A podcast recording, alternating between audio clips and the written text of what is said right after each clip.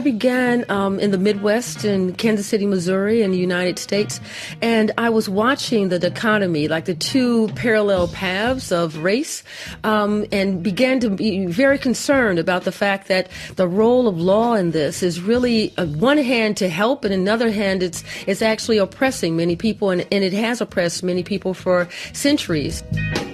This year, the United States is marking the 400th anniversary of the arrival of the first group of Africans to the Virginia colony. Uh, do you think there'll be much to celebrate this year? Well, we're commemorating 400 years of perseverance. In August of 1619, 20 Africans from Angola arrive into this colony, this English colony. They learn the economy, they learn the um, language, the culture, they learn all of these things, and they actually progress. And then once law then takes effect, and they are enslaved, and from there we have this fight, ongoing fight for 400 years. So there's a lot to commemorate that perseverance, the resistance, and the sense of family that's been in play for 400 years. It is a dream deeply rooted in the American dream. When you talk about Black history, uh, you know, you sort of tell us about untold stories that very few people are aware of. You describe the story of the Queen of Angola, Queen Nzinga, who who stood up to European colonization while at the same time being a ruthless slave trader. So a bit of a contradiction there. But uh, what is it that inspires you uh, about her story? Well, because she had the option to continue being a slaveholder against her will. She didn't want to, but she would have been a slave slaveholder or be enslaved herself. And then she decided that she would fight that she would not be a slaveholder, that she would fight the um, Portuguese enslavers. And she lived into her 80s fighting them. And so that inspired me. We all have choices.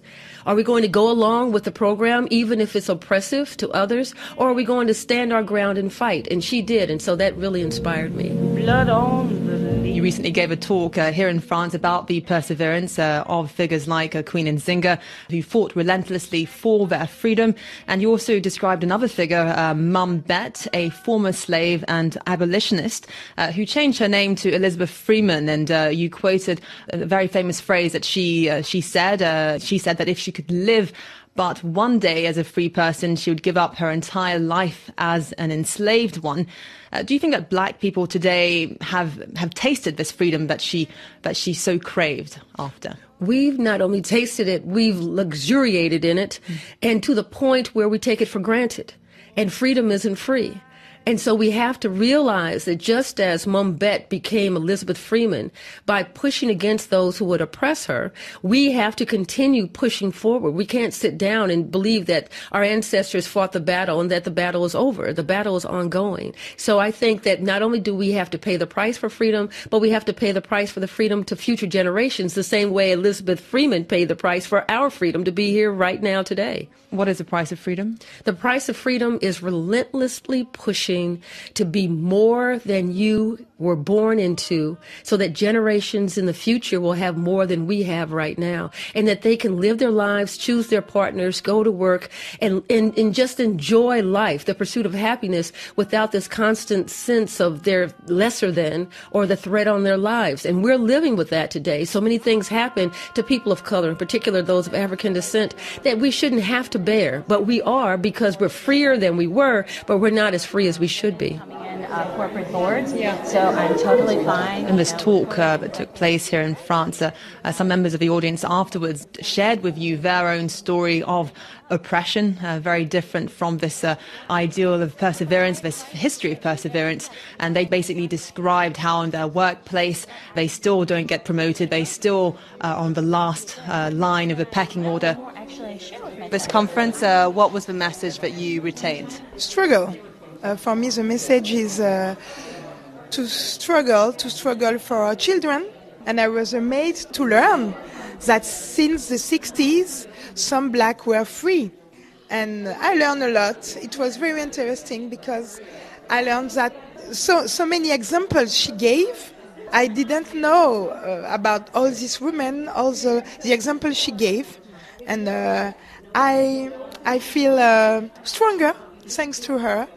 And as she said, the struggle is, is now, and we have to do it for our descendants. And, and you also uh, um, you know, gave a question after the conference uh, describing your own experience dealing with, with discrimination. Uh, just sort of tell us the challenges you've faced to living in France as a black woman.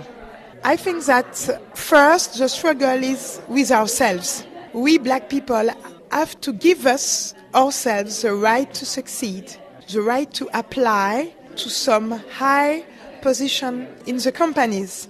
But it's not easy because our minds are enslaved. When I was younger, always I, I was asking, do, do, can I do that? Can I do this? And I was always asking me questions. So the first struggle is to be free in our minds. You know, like some that you know work under me or that you know I, I see. Were you surprised by uh, their comments? And you know, what do black people here need to do to get ahead? There are so many similarities among the diaspora and I'm so glad that we're here as an African American, um, uh, French, whether or not you're Angola or, you know, a black Brit. We have so many commonalities that we really need to share these stories because there are people in the United States who have all the education, sometimes more education than their white peers who are not being promoted. And so we have more because we've been able to gain education. We denied generations past, but we've got to fight and we've got to stand up. And so many times we think, I'm tired tired. I don't want to fight. I don't want to be the one everyone is staring at. I don't want to be ostracized. I don't want to pay the price. But someone paid the price for us to be here right now, for us to get that education and to live where we want to live for the most part. And so we have to be able to sacrifice as well. And that means sometimes being on the outs.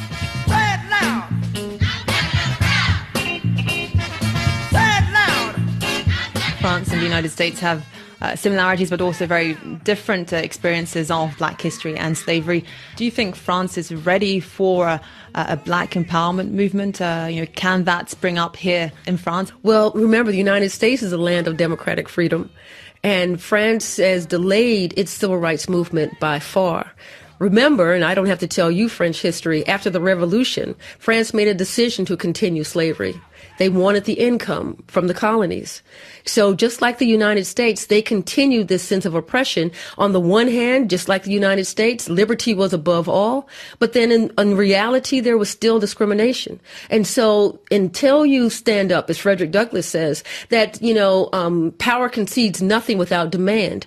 Are you demanding the freedom? Are you demanding that you be treated fairly? And in, in order to make that demand, that means you have to come together, that you have to think about how the future should look as a free person in your nation. And in both countries, you see protests every day. People are protesting for higher wages. They're protesting for other things. Why aren't people of African descent protesting something not just against police brutality, but for full inclusion? I think there's a lot of pressure also on the black diaspora to integrate and assimilate. And so perhaps, you know, they don't want to take that risk because they don't want to be rejected. Well, that's why I'm, I'm just so proud to be an African American because we've set our sights on freedom. And I think other people see African Americans as, as people who have fought for their freedom in a country that would kill you. You know, America, as we know, around the world is a violent place. Um, and so when people forced the United States to bear witness to the constitutional freedoms that are there for all people, but were not being given to people of African descent. We force that. And I think that that's what needs to happen in Europe for the African diaspora. Assimilation doesn't mean giving up your soul. Assimilation doesn't mean that you have to be oppressed in order to live where you want to live or to work where you want to work. It means that you can be you and still be among others. And you see other people. The French are, of all people, the French are those everyone in the world knows will stand up for their French culture. And they'll say, no matter what else is going on in the world, we will be French.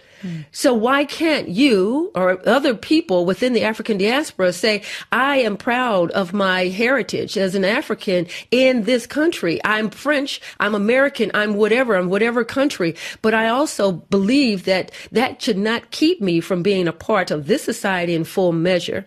And so those demands, once stated, resonate. You have to speak up because people spoke up for us. And that's why we're here today to be able to do this program. Do you think also that France's secular model could be uh, an obstacle to this uh, quest for justice and freedom uh, of the black diaspora? Uh, France, for instance, doesn't have a system of quotas. There's no uh, positive discrimination in the workplace, for instance, uh, because France has this principle that, of universalism that everyone is the same. is that a barrier? Should there be positive discrimination quotas put in place? Well, the United States gave up quotas 30 years ago. So people believe that affirmative action is quoted in the United States. And I cover the U.S. Supreme Court and I work on constitutional law issues. And so the U.S. Supreme Court said you cannot have quotas. So quotas ended decades ago. We do have what's positive discrimination, as you pointed out, affirmative action, but it's so limited that it rarely exists and it benefits women, white women overall, more than people of color. That's why you see these great strides by white women in the United States more than you see these strides by people of color.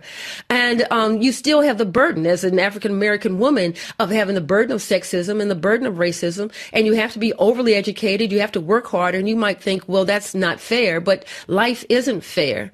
But how unfair should it be? I think that France um, has a system and a thought and a philosophy that sometimes is not um, in line with the practical reality of life as a person of color living in France. And I've had many of my own situations in France, you know, visiting. And then once they hear that I'm American, they treat me a little differently because, you know, African Americans have a reputation of standing up no matter where they are. Okay. so, yes, and unfortunately, I, what comes to mind is the uh, the treatment uh, that was meted out to Michelle Obama you know, she was depicted and portrayed as an angry black woman. Totally unfair and unrealistic, but it was somebody wanted to grapple. They wanted to take that on. And there, there's just this idea that they, they know us, but they don't because, um, there are so many people of African descent who, around the world who have a cultural sense of themselves that they can't really share with other people because they're trying so hard to assimilate. Mm. And I don't think that is proper or wise to give up your soul for assimilation.